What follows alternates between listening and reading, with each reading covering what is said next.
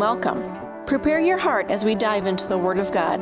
Pastor Steve of Beloved Church in Lena, Illinois is about to lead you into a life changing encounter with grace and truth. Jesus Christ has a divine destiny perfectly orchestrated for those who are willing to be adventurous enough to receive His favor and blessing into their life. Our prayer is that you will allow the presence of the comforting Holy Spirit of God to radically display the Father's love for you. You are a part of God's beloved family, and that means you are greatly loved. Now over to Pastor Steve. All right, so we are talking about the hero within, which is available to everyone in this room because the hero of all of heaven, of all of earth, of all of time is the Lord Jesus Christ, who came from heaven, born of a virgin, did an incredible, miraculous ministry, died, went to hell, kicked devil tail, took the keys of hell and death from the small g gods that held them had a parade called apekduomai. You can go look that one up on YouTube or Rumble. Just Rumble because they took it off of YouTube.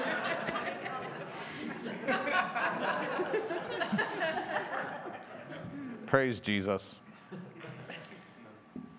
Rose from the dead, came out in public for 50 days and let everybody know that he was raised from the dead, and then ascended with the Father, and then sent his spirit, not a spirit, his spirit down on the day of Pentecost so we could all participate with the greatest person to have ever existed who is outside of time, who is God, who is a man. His name is Jesus Christ, and now we have the Spirit of Christ on the inside of us.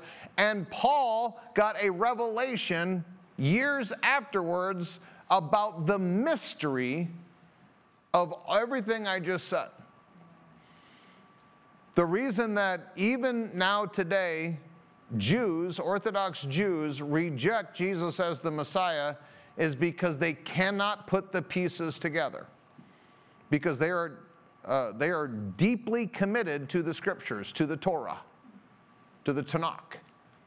And because of it, they cannot put the pieces together that God was going to be a man. It, it is not, you have to really search diligently. That's why Jesus said, if you search the scriptures, you will find that I'm Him. But you don't get it from reading the scriptures. You know how many people just read the scriptures like, well, I don't understand this? Yeah.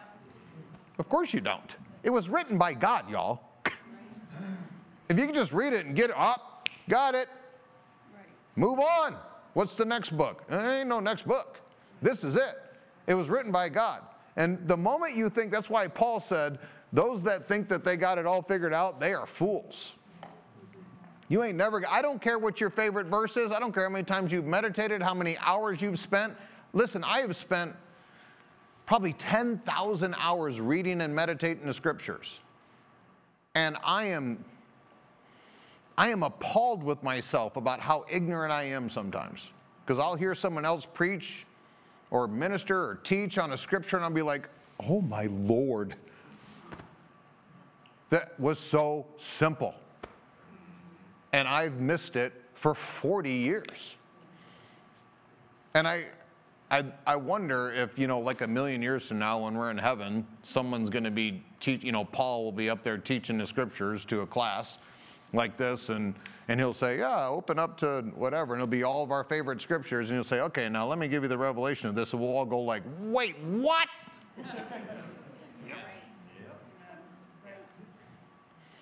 I'd like to unplug right here and take you into some really cool revelations I just got about Genesis 1 and 2, but I can't do it because I need to stay on track.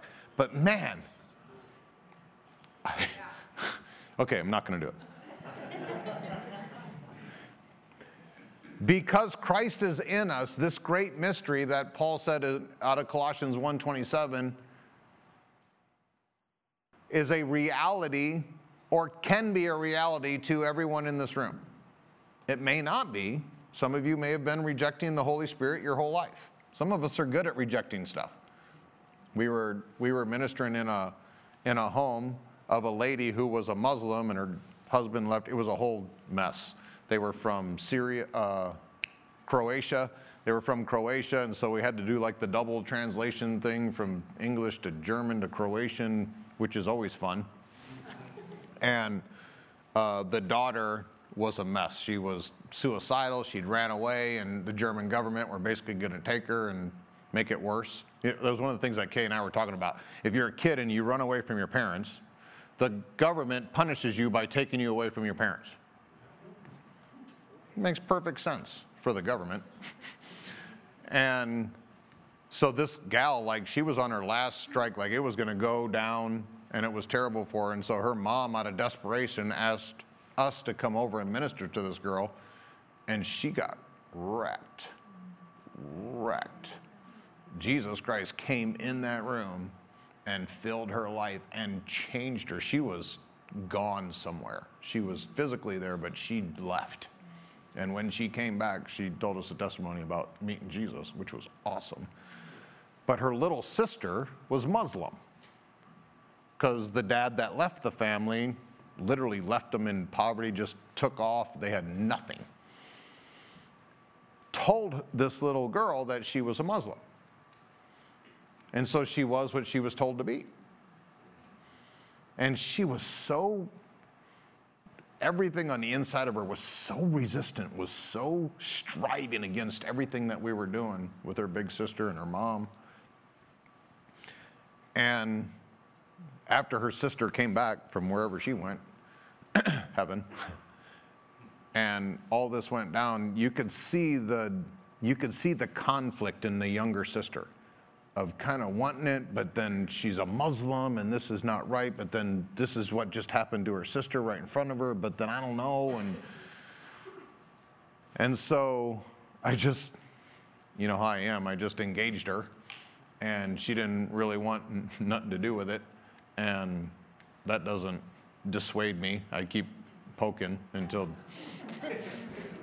until you either love me or hate me. She was headed one way or the other. And she was very adamant. She even had like a little, like an anger thing in her face. And she's like, I'm a Muslim. And I said, The only reason you're a Muslim is because you were told you were a Muslim. And I said, I'm here to tell you that you have a creator. And you get to be what your creator wants you to be. And what other people have been telling you your whole life doesn't have to be who you are. And it broke her. And that resistance fell apart in that moment because she came, she was confronted with the reality of actually having a real opportunity for life. And what gets me when I'm trying to help people and, and, and correct people and, and get wrong thinking out and put right thinking in is because this is the benefit. If you receive these truths, you'll live you'll live. You'll live like you've never lived before. But we're sometimes we're so so committed, so dogmatic about things being the way that they are or broken or our own way of thinking this has got to be the best way. What does he know?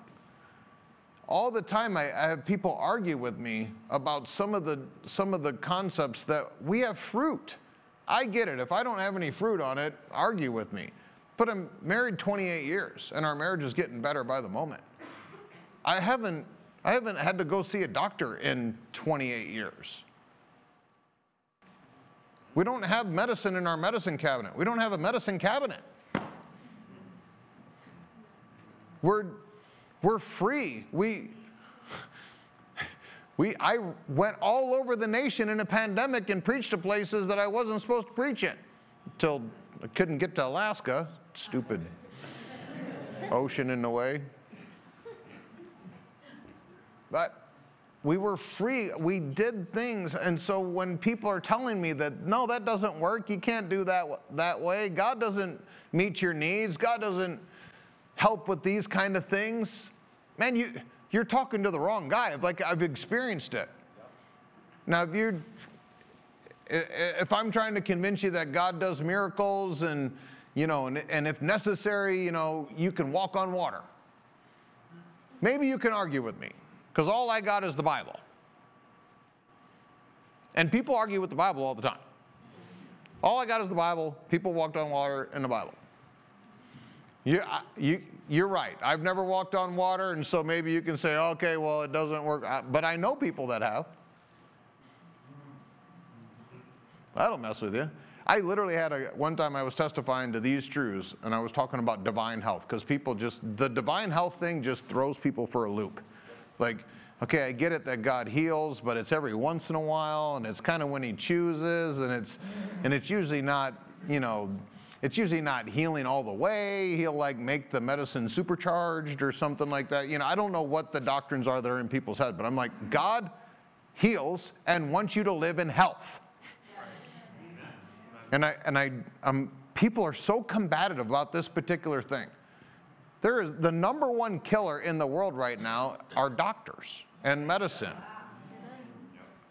More people have died from doctors and medicine in the world today than any other thing. And yet people are so committed to the doctor, to the words and the prog, uh, prognoses of the doctors, that they're going to argue with me, and I haven't had to see a doctor for anything in 28 years. We've seen the dead raise. Hey, Mark, how you doing? We've seen blind eyes open, deaf ears open. And people will argue with me. No, you haven't. I've had dozens of people say, No, you haven't. What do you mean, no, I haven't? You haven't seen that stuff. Well, then who was there? Because he looked just like me. And I have all these memories of those things that happened. Like, no, you just, you're, you, you just, you know, something, you know, maybe, maybe their ears just accidentally opened up or something. Like, yeah, you're right. They were deaf. We prayed, then they could hear, but it was it was some medical, scientific, there, there's got to be something like the 5G frequencies all of a sudden hit their ear right at the exact same. It's the calisthenics that people have to go through to not believe. Yes. Do you, have you, anybody ever told you about the theory of the Big Bang? Do you know how much it, faith it believes that nothing created something? Right. right. I don't have enough faith to believe in, in evolution and all those things that they have. But they, they will do calisthenics to jump over it. There was a flood, look, and it laid down all these layers. You can go to the Grand Canyon, you can see all the layers that the flood laid down. No, that wasn't a flood, that was billions of years. billions of years. Then why is there no dirt? There's no plants, there's no animals, there's no fossils, it's just dirt all laid down. All well, there wasn't any plants for these 500 million years. But the planet survived. What? You, you don't you don't have to have logic or rational thought to have belief. You can supersede logic and rational thought with belief in a good way and a bad way. And I am telling you that Christ lives on the inside of every born again person in here. The same Christ that beat the devil in hell, had a parade, was raised on the third day, and ascended to heaven to sit on the right hand of his Father that same Christ. And we struggle with finances and health and addictions and, and depression and oppression, and Christ is right here. Right here.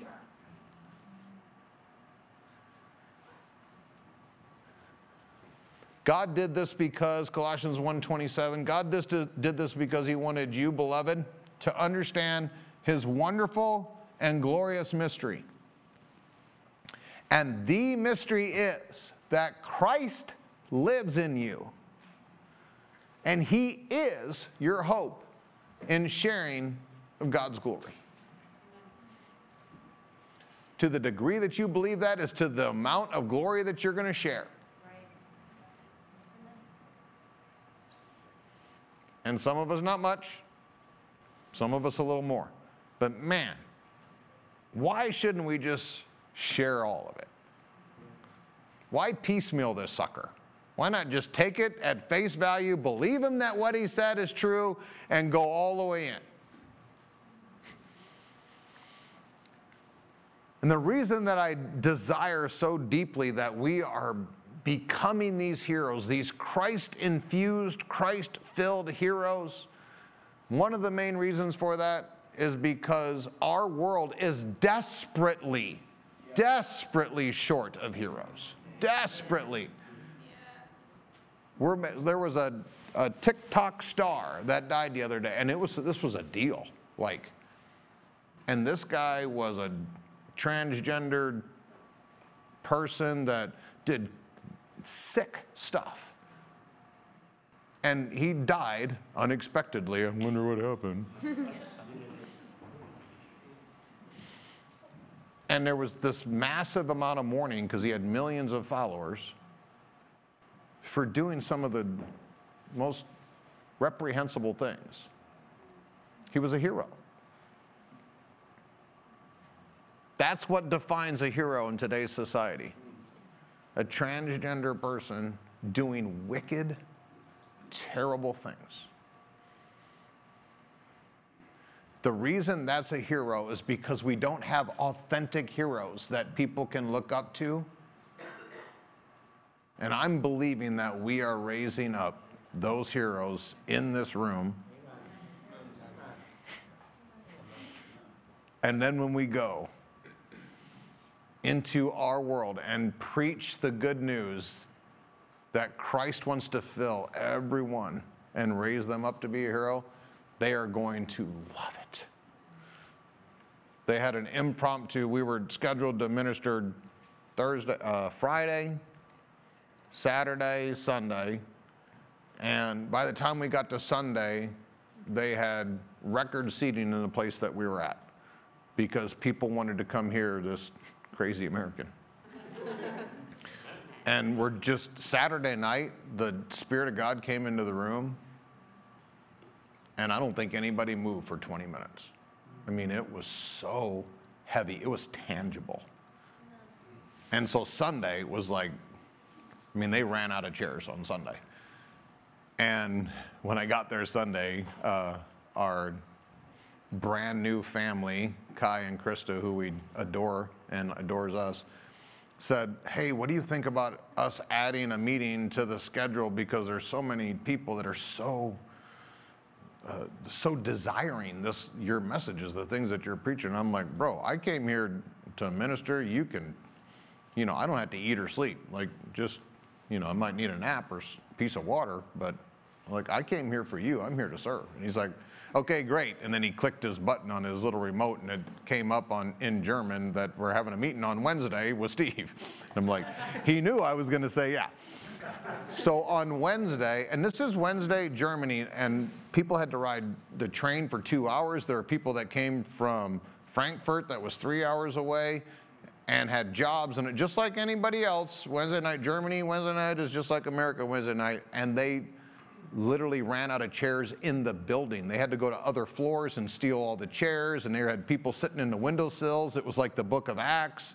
And it and it was I, I, I, and the reason i'm the reason i'm saying that is because the only thing good in me is christ Steve's not like awesome minister dude, like, oh, he, he's, a, he's amazing. And it, everything that I can testify to, everything that's good about me, everything that I've done, every, it's all Christ. Amen. A- ask anybody that knows me pre Christ. I'm a jerk. Stupid, did terrible things, failed at everything. I got fired one time. One of the first jobs I ever had was cleaning out a pig trailer. It sucked. Or it stunk. It stunk. It legit stunk. You ever smelled pig stuff? Woo!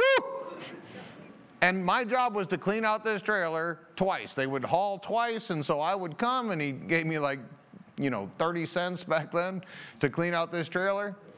And I was so smart, I was a 14 year old kid. I was so smart that I was smoking a cigarette while I was cleaning out the trailer. I didn't think about the fact that I was getting pig stuff on my cigarette. so I threw up a lot. a lot. Didn't quit those cigarettes though. Stayed strong and they fired me. I got fired from cleaning out pig crap. I was a loser before Christ. And now they're filling buildings in Germany to hear me talk? That's Christ, you all. That ain't Steve. That's Christ. And that's the same thing available to every person that draws breath that is born again. The second reason is because I want the Father in heaven to think thoughts and say words like Psalm 16:3. The godly people in the land are my true heroes. I want God to look down on Sunday morning at Beloved and say, Man, they got such a great gathering of heroes up in there. Woo! I take pleasure in them. And then, you know, his eyes scan to maybe some other church.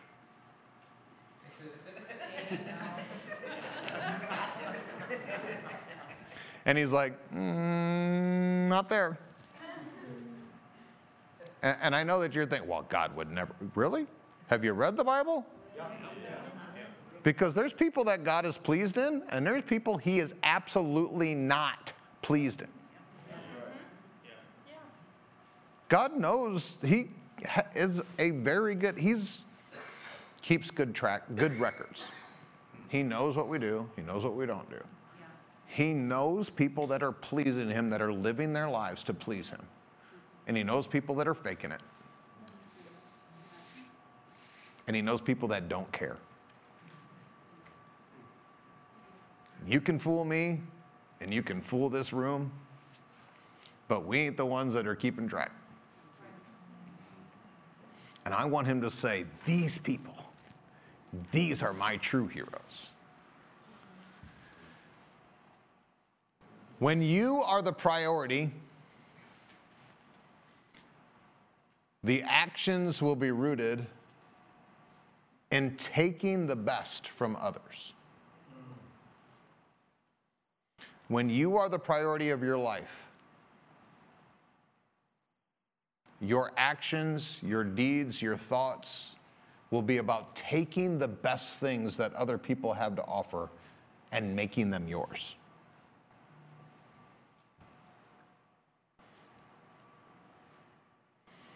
But when other people are the priority, it makes you rise up to your best so that you can give that to them.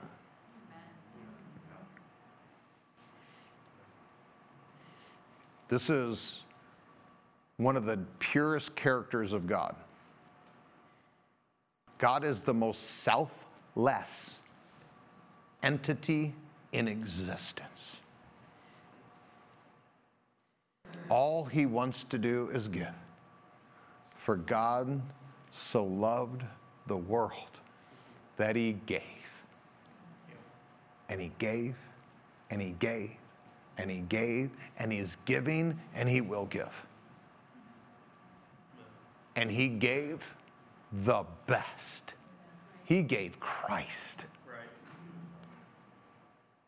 If you and I were God, we would have sacrificed like doop de doo angel. Right? Little fat naked baby with a bow and arrow. Like, you can go die for people. I don't even really care about you. What's your name?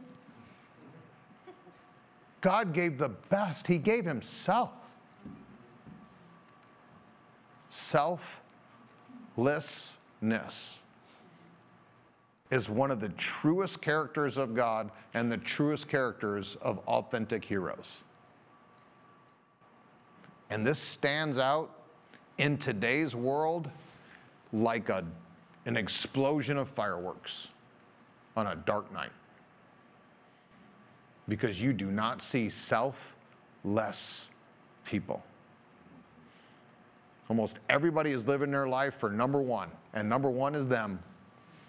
And if it costs me my marriage, if it costs me my relationship with my kids, if it costs me my job, I don't give a rip because it's going to be all about me.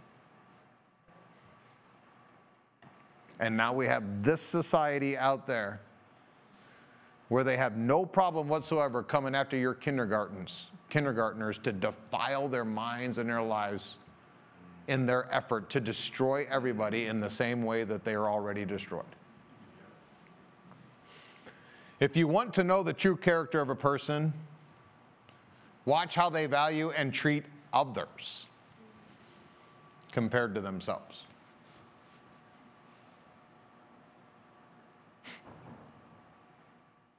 If you want to know where you're at, measure the way that you treat others compared to the way you treat yourself. Are you living your life to get all your money so you have your pension so you can hide stuff in your bank account? For what? Well, so I have enough at the end. What if you had a God? And that was his job to make sure you had enough. Well, you know, you just can't always trust God. Got your little nest egg on the side, right? And so we live so we can get all we can get and get all we can get and cheat and lie and steal if we have to, only if we have to. Because I have to take care of me. Heroes live their lives for the benefit of others. Cowards live their lives for themselves. A selfish person spends their whole life fighting themselves and others. Do you know the struggle on the inside of a person who is deeply committed to selfishness? There's just a war always going on on the inside of that person. It's self and, and, and a fight. And, and just when you think you got it, and then it comes back and it's, ah, fight.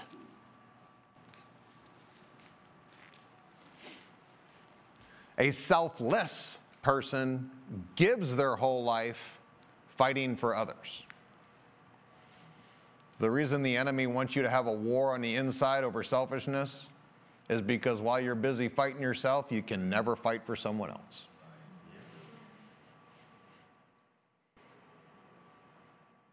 When you are living your life in selflessness, is when you are living at your bravest.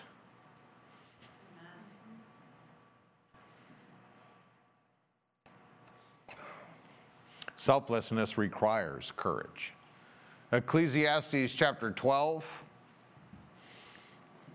He, not very often do you hear me reference Ecclesiastes, but there's two really powerful end of end of book verses. One's in Ecclesiastes. We'll get to the other one in the end.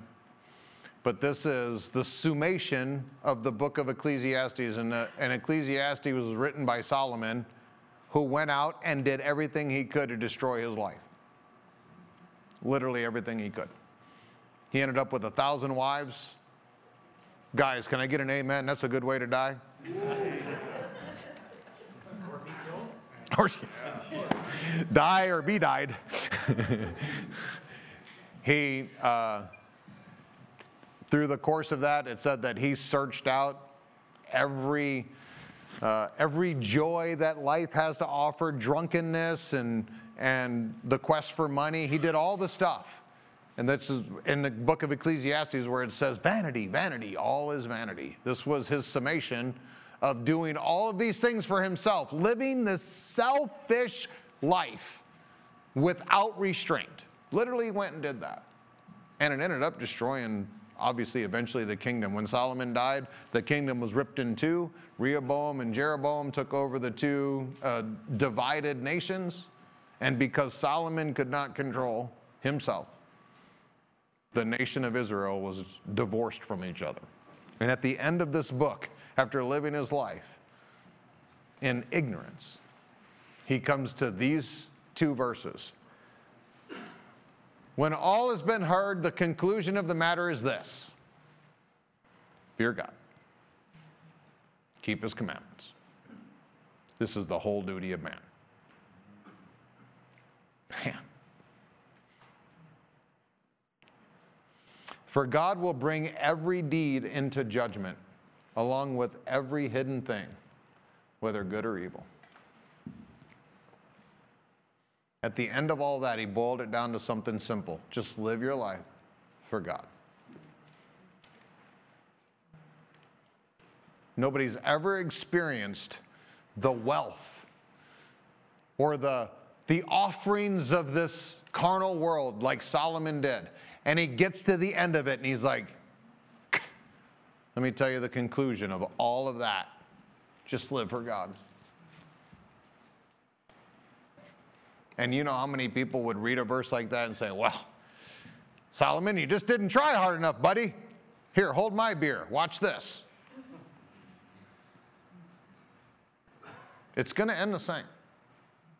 It's going to end the same. We live our lives for ourselves. It is a road to destruction.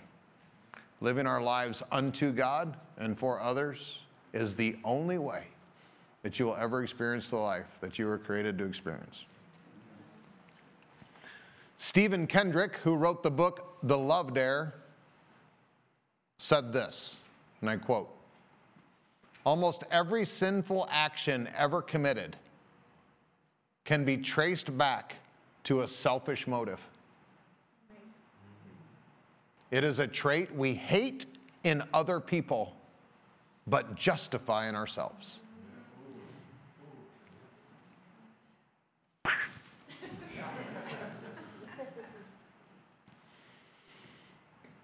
Every sin. Think about, think about the worst thing that you've done. Don't think long, but think about the worst thing you've done. What drove it? What drove it? Selfishness. What was the fall in the garden? Selfishness. We want to be like God, but we're going to do it our way. Cain and Abel, the first murder ever on a perfect planet, near perfect planet. Selfishness. Well, I think God likes Abel more than me. I'll just kill him. Solve that problem. King Saul. Talk about a narcissistic egomaniac. He, he made people praise him, follow him around. David and Bathsheba.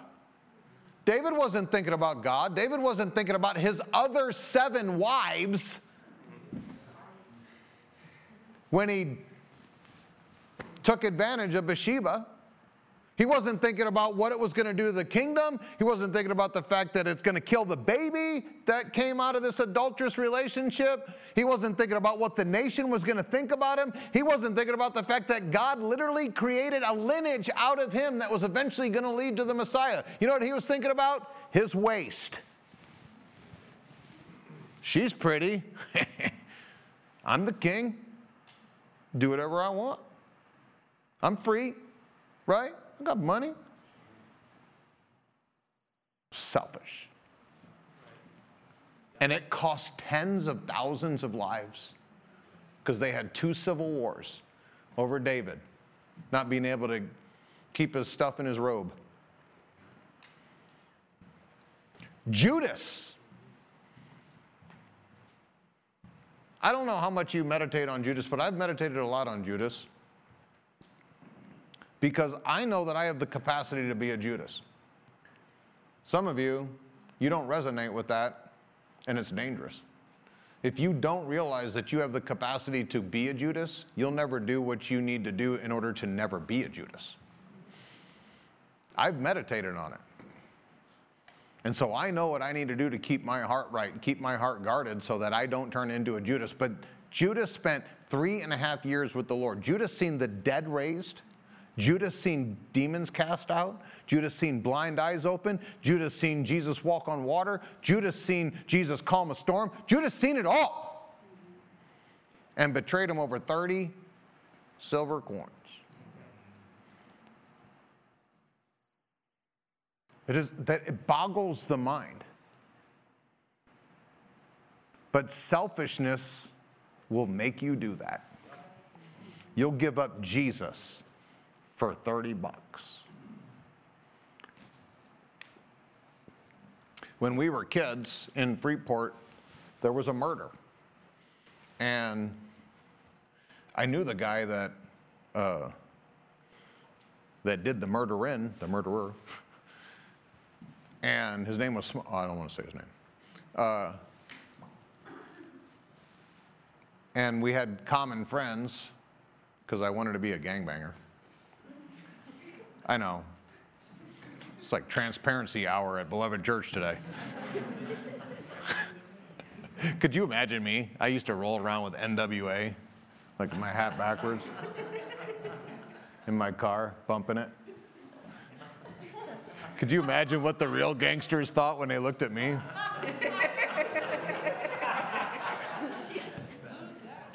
Somebody shoot him. and we had common friends, and I, I seen one of these friends, and I was like, "Dude, why did Smoke?" Or I almost say his name. Uh, why did he kill him? He said, "Oh, that guy owed him 20 bucks." I said, "Yeah, but I mean, like, what else?" He's like, "No, he owed him 20 bucks." He killed him. He's in prison now, or if he ain't dead.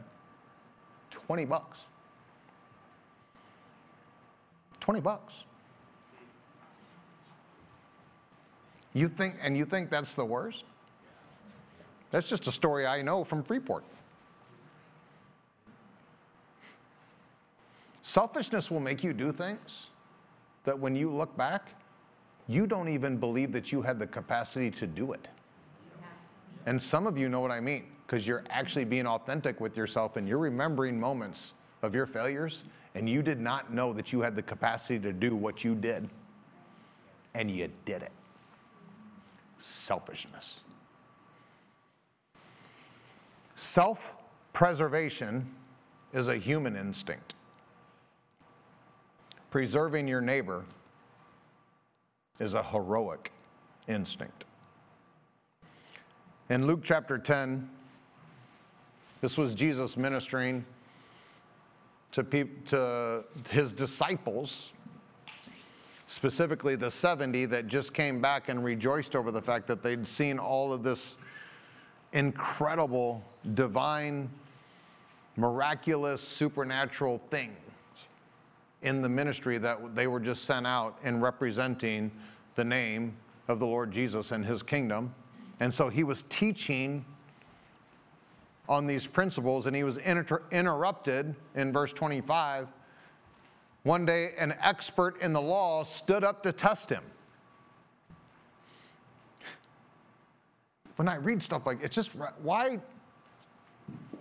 What would compel someone in that day to like, I'm gonna go test Jesus? Like, I'm gonna and I think about it for a minute. I'm like, man, what? That's stupid. But they didn't know what we know about Jesus. And I get this all the time. You know how many people literally are searching me out just to argue with me? And and I mean, go look at my Facebook feed. An expert in the law stood up to test him, and he said, "Teacher," he asked, "what must I do to inherit eternal life?" Now remember, this question wasn't from the from the genuineness of the authentic heart of him actually wanting eternal life, he stood up to test him. Now, if I would have been Jesus, I would have like God slapped him. Test me, you peon. You, now you know how much growth I have before I really truly embrace the character of Christ. Notice what Jesus did here. This is radical. He went to this guy's expertise. He was a lawyer. He was an He was an expert in the law. And so Jesus used his expertise. In other words, he was incredibly gracious with him. He didn't say, Well, let me explain it to you in physics. He went to his expertise, the law, the Torah, and he said, You know what's written in the law. How do you read it? Now, this is important. What's written in the law, how do you read it?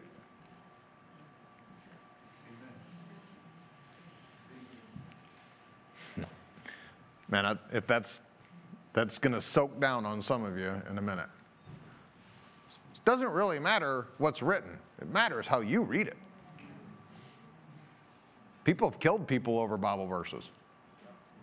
People divorce people all the time. You know how many people have come up to me and they're having trouble in their marriages and they say, Well, the Bible says that you can divorce uh, somebody if they cheat on you. I'm like, oh, good for you. You found the one verse to give you permission to justify your self centeredness to go leave your spouse. Way to go, bucko. You're awesome. You did miss all the other verses that says that what God's joined together, let no man tear asunder, right? And how God can forgive adultery and love keeps no record of wrongs. And all. you skipped right over all that, didn't you? Got found that one verse, got it, justified. How do you read it? If you don't read it with the character and the heart of the one that wrote it, you will never understand what was written. Now, here's what's radical Jesus said the word for law in the Hebrew is Torah, and it's the first five books, the Pentateuch. And this was the life of a Jewish person. They lived Torah. If you were 12 years old, if you were a male that was 12, before you could have your bar mitzvah at 13, you had to memorize the Torah, the first five books Genesis, Exodus, Leviticus, Numbers, and Deuteronomy. Memorize them before you were 13. This was their life. And what's radical is this guy's answer was so correct that this is exactly what Jesus said was the whole purpose of everything in other places. Matthew 22, Mark 12. Jesus literally used the exact same verses to say this was the point. What is written in the law? Jesus replied, How do you read it? Verse 27 He answered, the lawyer answered, Love the Lord your God with all your heart, and with all your soul, and with all your mind, and love your neighbor as yourself. Now, here's the reason this is radical those aren't two statements in the Torah that are anywhere near each other. This is uh, ex, uh, Deuteronomy chapter 6 and Exodus chapter 19. They're not even in the same book, y'all. This guy actually got revelation from the Torah, from the Holy Spirit, on meditating the scriptures, and he wasn't born again, and he wasn't baptized in the Holy Spirit, and he didn't have a cool preacher like me. He got this from God.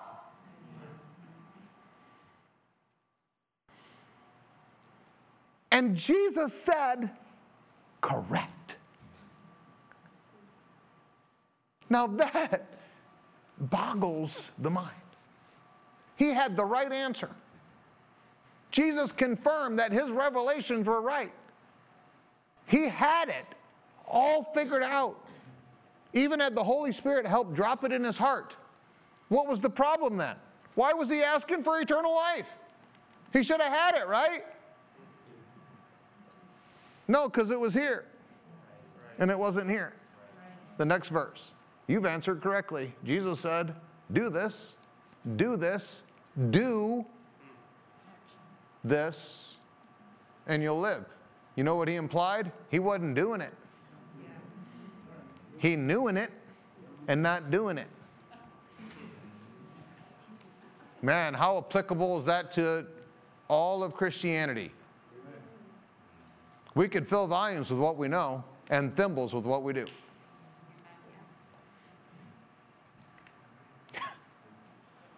Next verse, please, sis.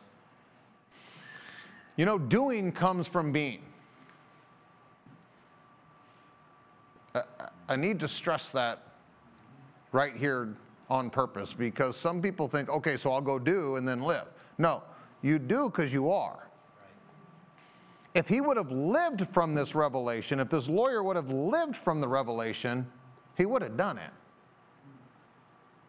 But because he was probably proud of himself for having the revelation, he got the right answer, right? The rabbi said, whoop, whoop, you got the correct answer. Yeah, that's right. That's right. I got it. That's right. I got the star on my chart. Watch me brown nose the rabbi. But getting the answer right has nothing to do with the effects in your life. Just having the right answers don't bless you.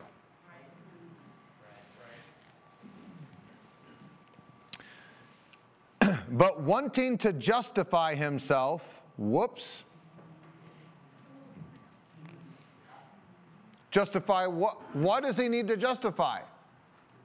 The fact that he wasn't doing it. Are you following me? Okay, now this is going to apply to this room. Justifying himself for not doing it. You know how many times I've ministered to someone, like one on one, and I said, Well, you know, uh, this is who you are, and this is the way it needs to be, and da da da. And they're like, I know.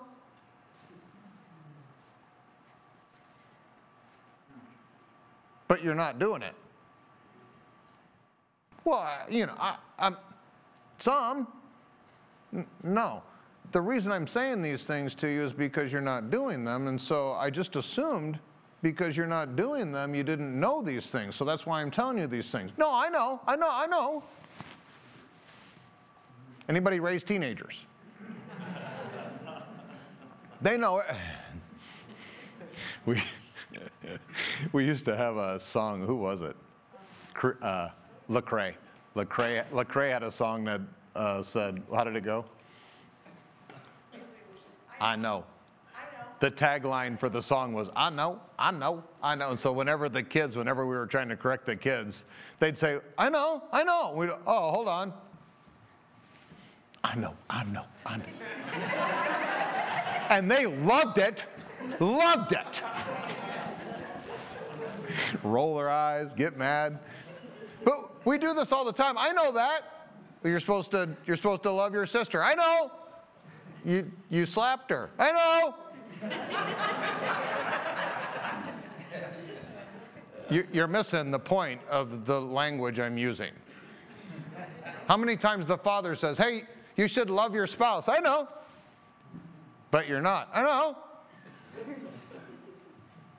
You, you should love your spouse. I know but you're not.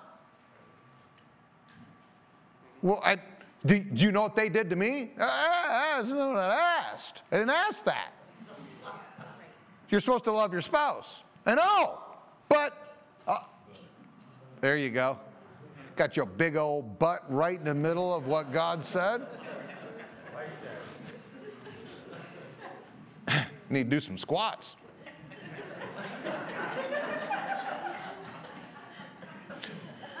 This shows how much revelation this lawyer had of the Torah. Through the Holy Spirit, he understood the right answer, but because it required authentic selflessness, he sought another way to solve the dilemma. Whenever one seeks to justify themselves, they will always come up short. he knew he had not loved everyone as he loved himself. So he was trying to interpret the scriptures in a way that would conform to his actions. Because I want Jesus to tell me that my neighbor is that one person that I really did love right. I mean, I love Kay because she's awesome. So she's easy to love. Right? And and I love mom. She hasn't even sinned in like 15 years. Maybe 20. Easy to love, right? Ryan, everybody loves him. I could, I could never come back again as long as Ryan's up here leading worship. We're, church is growing. Easy to love. That, that's my neighbor. Ryan's my neighbor. Love Ryan. Oh.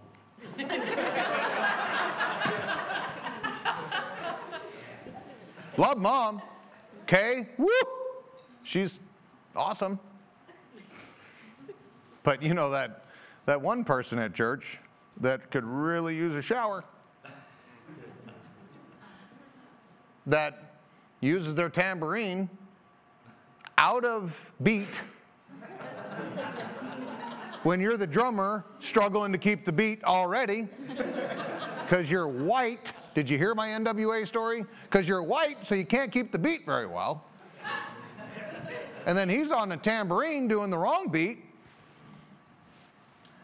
Right? And then and then they cut you off in traffic.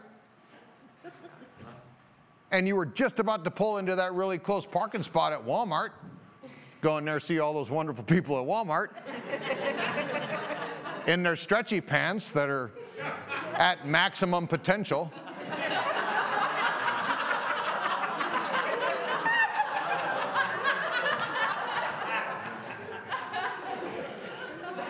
and they and they cut you off and they take your parking spot. Well, now you got to walk an extra 30 feet. Like I need the exercise. Look at me. I'm a vision of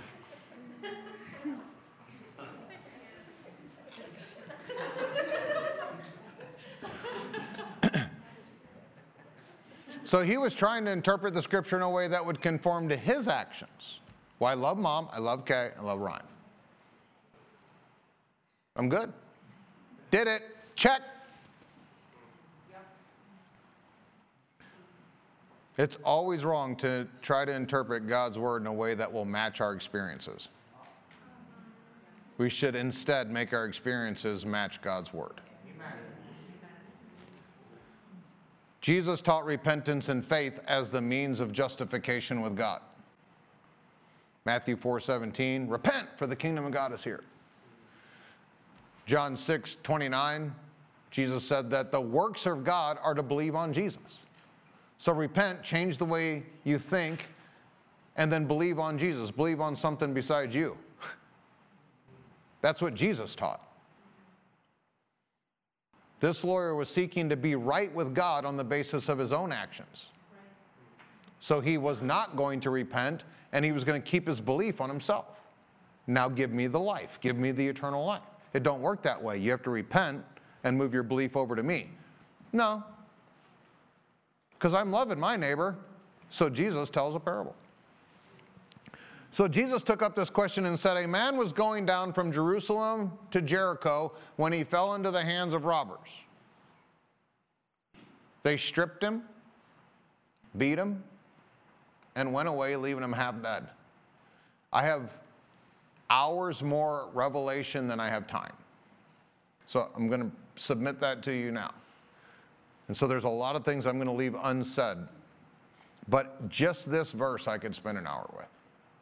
This is not about heaven and hell. We've taken the Bible and we've turned it into this evangelistic uh, Baptist philosophy that every time Jesus was talking about good people and bad people, it was hell bound or heaven bound.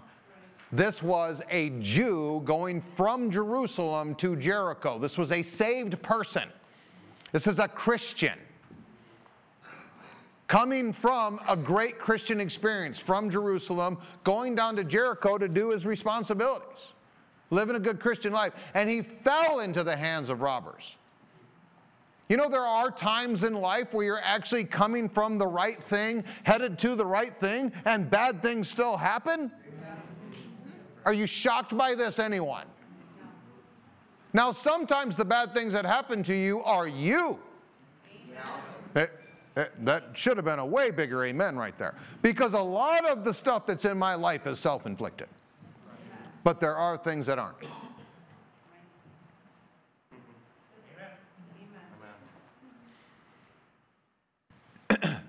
Going down to Jericho.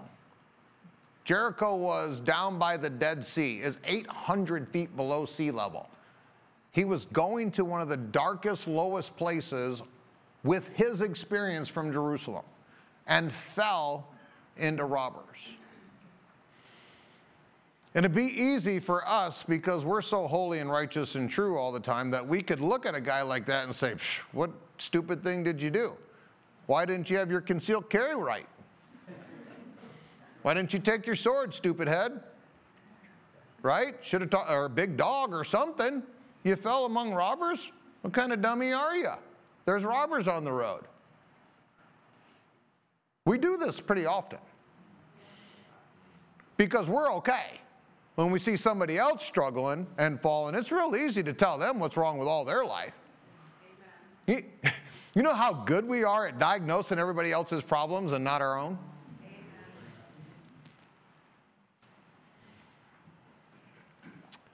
There are four players, or I'm sorry, five players in this parable that I want you to keep your heart on. Obviously, first is the victim.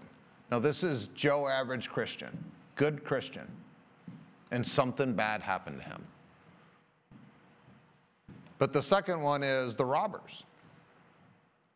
You know what a robber is? A robber is a person that has a philosophy that says, What's yours is mine. How many times do we as believers live as robbers? Oh, you got that? I want that. My wife can't be happy if I'm mad, so I'm going to take her happiness. Right? I'll just go in there and blast her, tell her she's terrible or something. How dare her walk around the house singing and having a good time with Jesus? Doesn't she know how terrible I feel? So I'll just take it. What's yours is mine. This is socialism. This is what our government wants. Hey, you have something? Well, give it to me. Why should I give it to you? Because I'm going to give it away to somebody who needs it. Yeah, and keep some for yourself, you jerk. What's yours is mine. You know, we this brings people sometimes into Christianity. Hey, God, you got all the stuff and I got none. Why don't you give me some? And you can tell in their prayer life, you can listen to people pray, and you can hear that, that aura, that attitude of, of entitlement. Why don't I, God, why don't I, why ain't I blessed? Why ain't I healthy? Why ain't my marriage? Why ain't, why, God, why? With, the, with that, that cutting implication like God's cheating you. Like he's not doing you right. He's just to everybody else. But you not living in the blessing of God is because God's holding out on you, you jerk.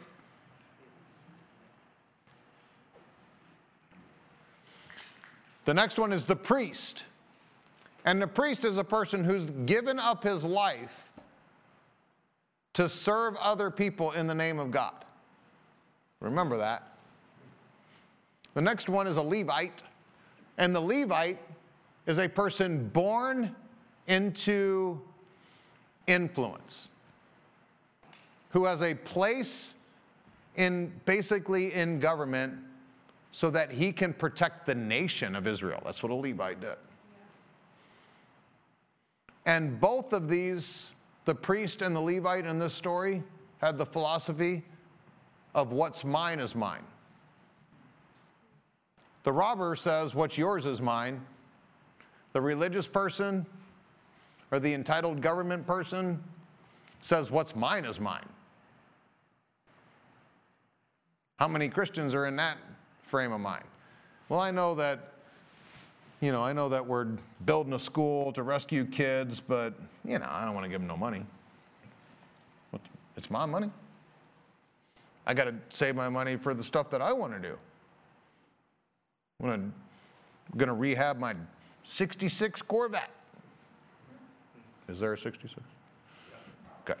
I know one of the years they skipped it. I'm gonna, I gotta keep stuff for me, right? We're, I'm saving money to do the thing that I want to do. I'm not going to give it away to that.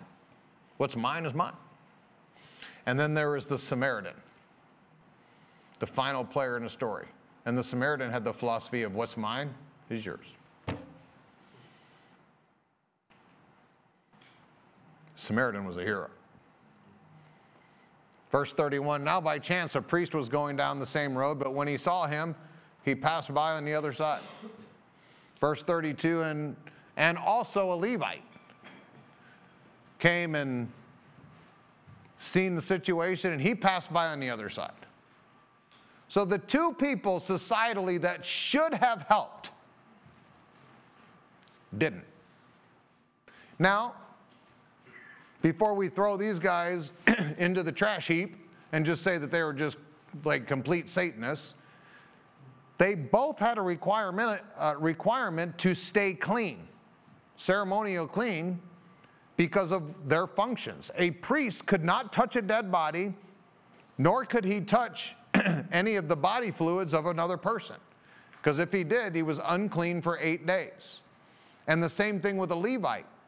So if they touched this man, they became unclean. You know what this was? This is a quandary. Leviticus chapter 19 says, Love your neighbor as yourself. Leviticus chapter 21 says, If you touch a dead body, you're unclean. Leviticus chapter 22 says, If you touch anything that cut one of the body fluids of that, you're unclean. If you're unclean, you cannot perform the functions of priest or Levite. So they stumbled upon this situation. They had to decide do I do Leviticus 19, 21, or 22? And the Levite has a responsibility to do ministry for the whole nation. So if he became unclean, he could have literally stopped ministry for the whole nation. Well, it's better to sacrifice this one guy who's half dead anyway than to have the whole nation be in wrath with God? Right? That's totally right. That makes sense. Same thing with the priest. If I don't go and offer the offerings that need to be offered for Israel, we could be in our sins. I have this one responsibility for the people of God. And if I do this, I can't do that. So they were justified. They had Bible to justify walking on the other side. The problem is they could have done something. You're not required to solve everybody's problems every time, all over the whole world. But you can do what you can do.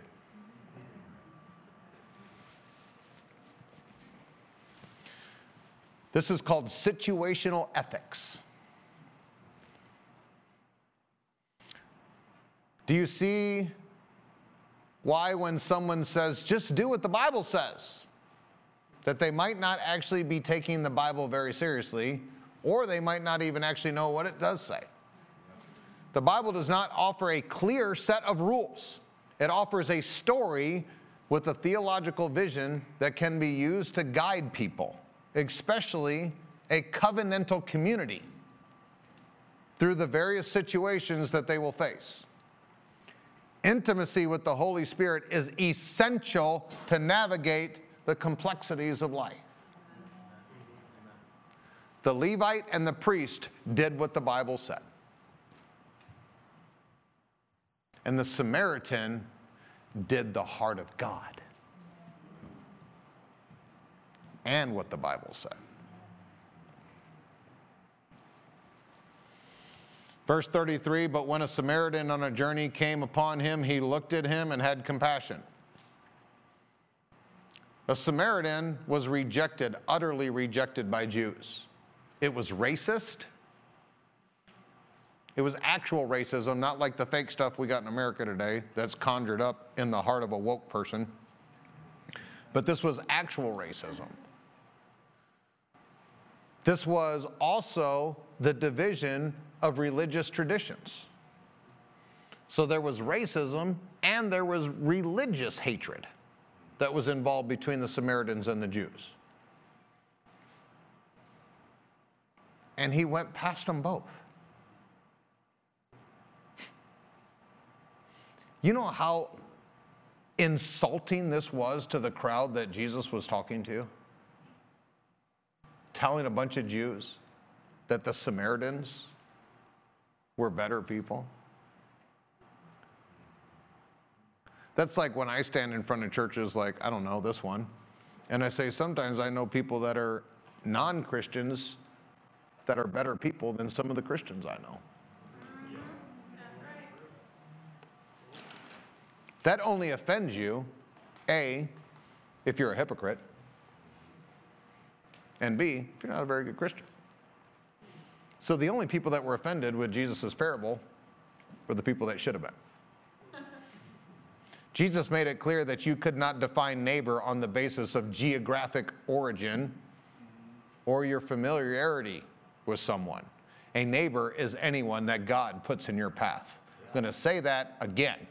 Your neighbor is the person that God puts in your path.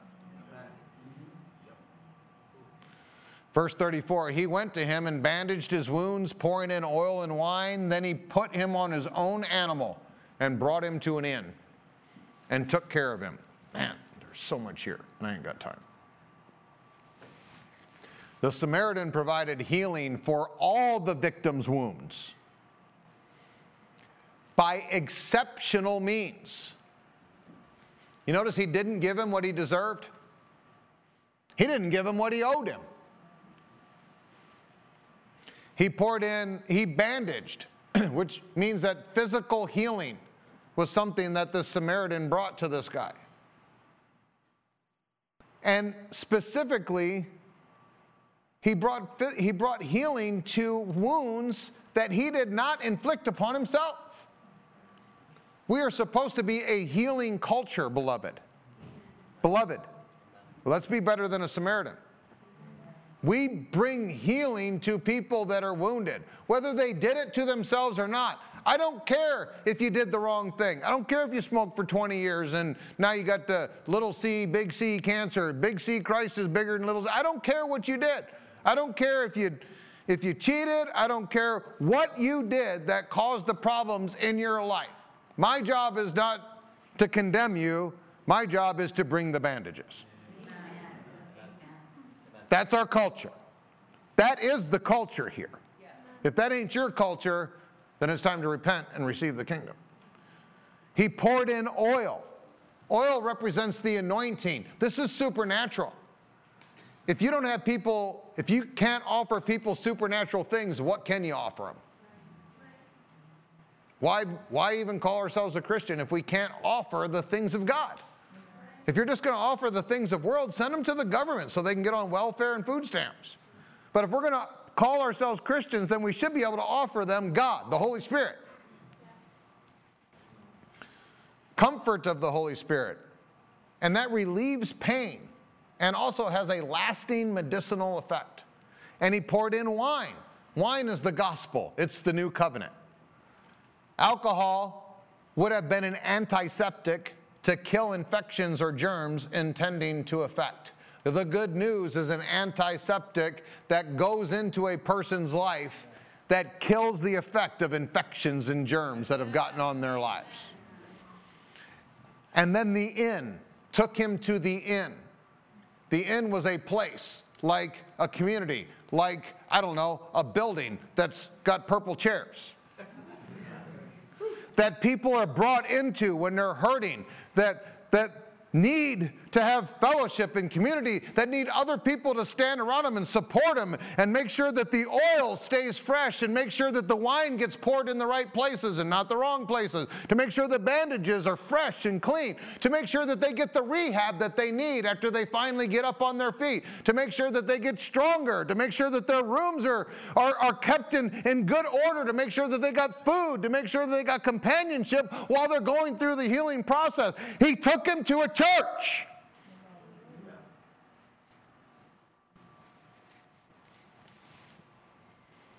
And it was uncommon in Jesus' day for there to be an inn. Uncommon. Just like the culture at Beloved. Uncommon. But so necessary. The next day he took out two denarii, verse 35, and gave them to the innkeeper. Take care of him. And on my return, I will repay you for any additional expense. Okay, now the story is in the no way category because he gave money. right? I mean, once you start talking about money, like I can be nice to people, I can put bandages on people, I'll even touch their money fluids if I have to, but I ain't giving no money. I draw the line at money. Christians, you want, I can run half this room off. I just get in your P's and Q's about your marriage, your kids, or your money. Get to stepping. I'm out of here. Don't talk to me about none of that stuff. I got it all figured out. Okay. I'll just look down here and read what I wrote. Offerings to a church that's providing for the health and the healing of, all, of other people is the same as being a neighbor and operating in mercy. Who would have thunk that your money could do supernatural things? Offerings to the big humanitarian organizations, it's good. If you have already provided the necessary assets for your neighbor first. A starving child in Africa is not my neighbor.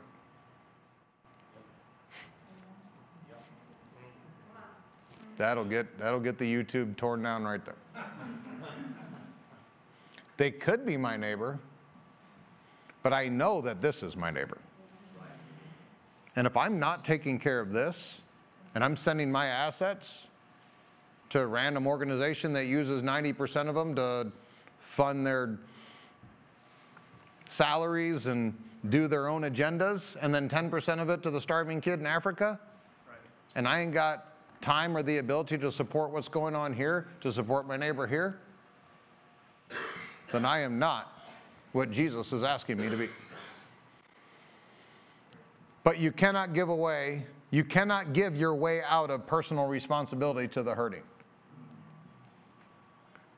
I don't get to say, checks in the mail, I don't need to be nice to nobody. I sent money to the church. I sent money to Red Cross. I sent money.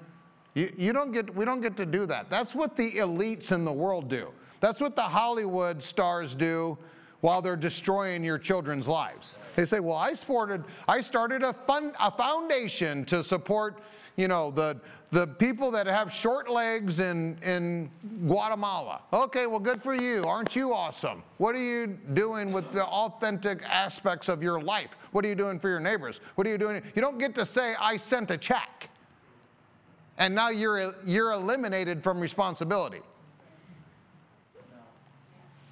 Verse 36 Which of these three do you think was a neighbor to the man that fell into the hands of robbers? Verse 37, the moral of the story the one who showed him mercy. What did Jesus say? Go and do. Heroes keep the main thing the main thing people. There's something on your agenda that's more than people. Your agenda is out of alignment with God's agenda. Heroes are those who win the war between the evils of selfishness and the humility of selflessness. Jesus stands eternally as the hero who gave away all of himself in the purest of selflessness. And I'll end with these verses from Micah, Micah chapter 6. With what shall I come before the Lord? When I bow before God on high, should I offer to him with burnt offerings, with year old calves? Does God want your money? Next verse. Would the Lord be pleased with thousands of rams, 10,000 rivers of oil? Shall I present my firstborn for my transgression, the fruit of my body for the sin of my soul? Is that what God wants? Next verse. He has shown you, O oh man, what is good. He's shown you. Jesus showed us. And what does the Lord require of you but to act justly, to love mercy, to walk humbly with your God? It seems too simple. You live this way, It might be simple, but it ain't going to be easy. I like simple. Most people would rather have easy. Please rise so I can bless you. Thank you so much for sharing this time with us as we have encountered Jesus Christ through the ministry of his life changing word. If you would like to learn more about Steve Castle Ministries and Beloved Church, you can go online to stevecastle.com or belovedchurchillinois.com. You can also contact us at 815 990 0367. Always remember that you are a part of the beloved family of God, and Beloved Church is the place where you are greatly loved. Now, please open your heart to receive as Pastor Steve proclaims the blessing of the Father over your life. I pray, I declare that above all things, that you allow the finished work of the cross to bring prosperity into your finances and also divine health, prospering your body. And all of these things are going to affect you in a supernatural way as you allow your soul, your mind, your will, your emotions, and your personality to be perfected in prosperity that the Father desires for you to have. We love you, and we cannot wait to see and be with you again soon. Goodbye, beloved.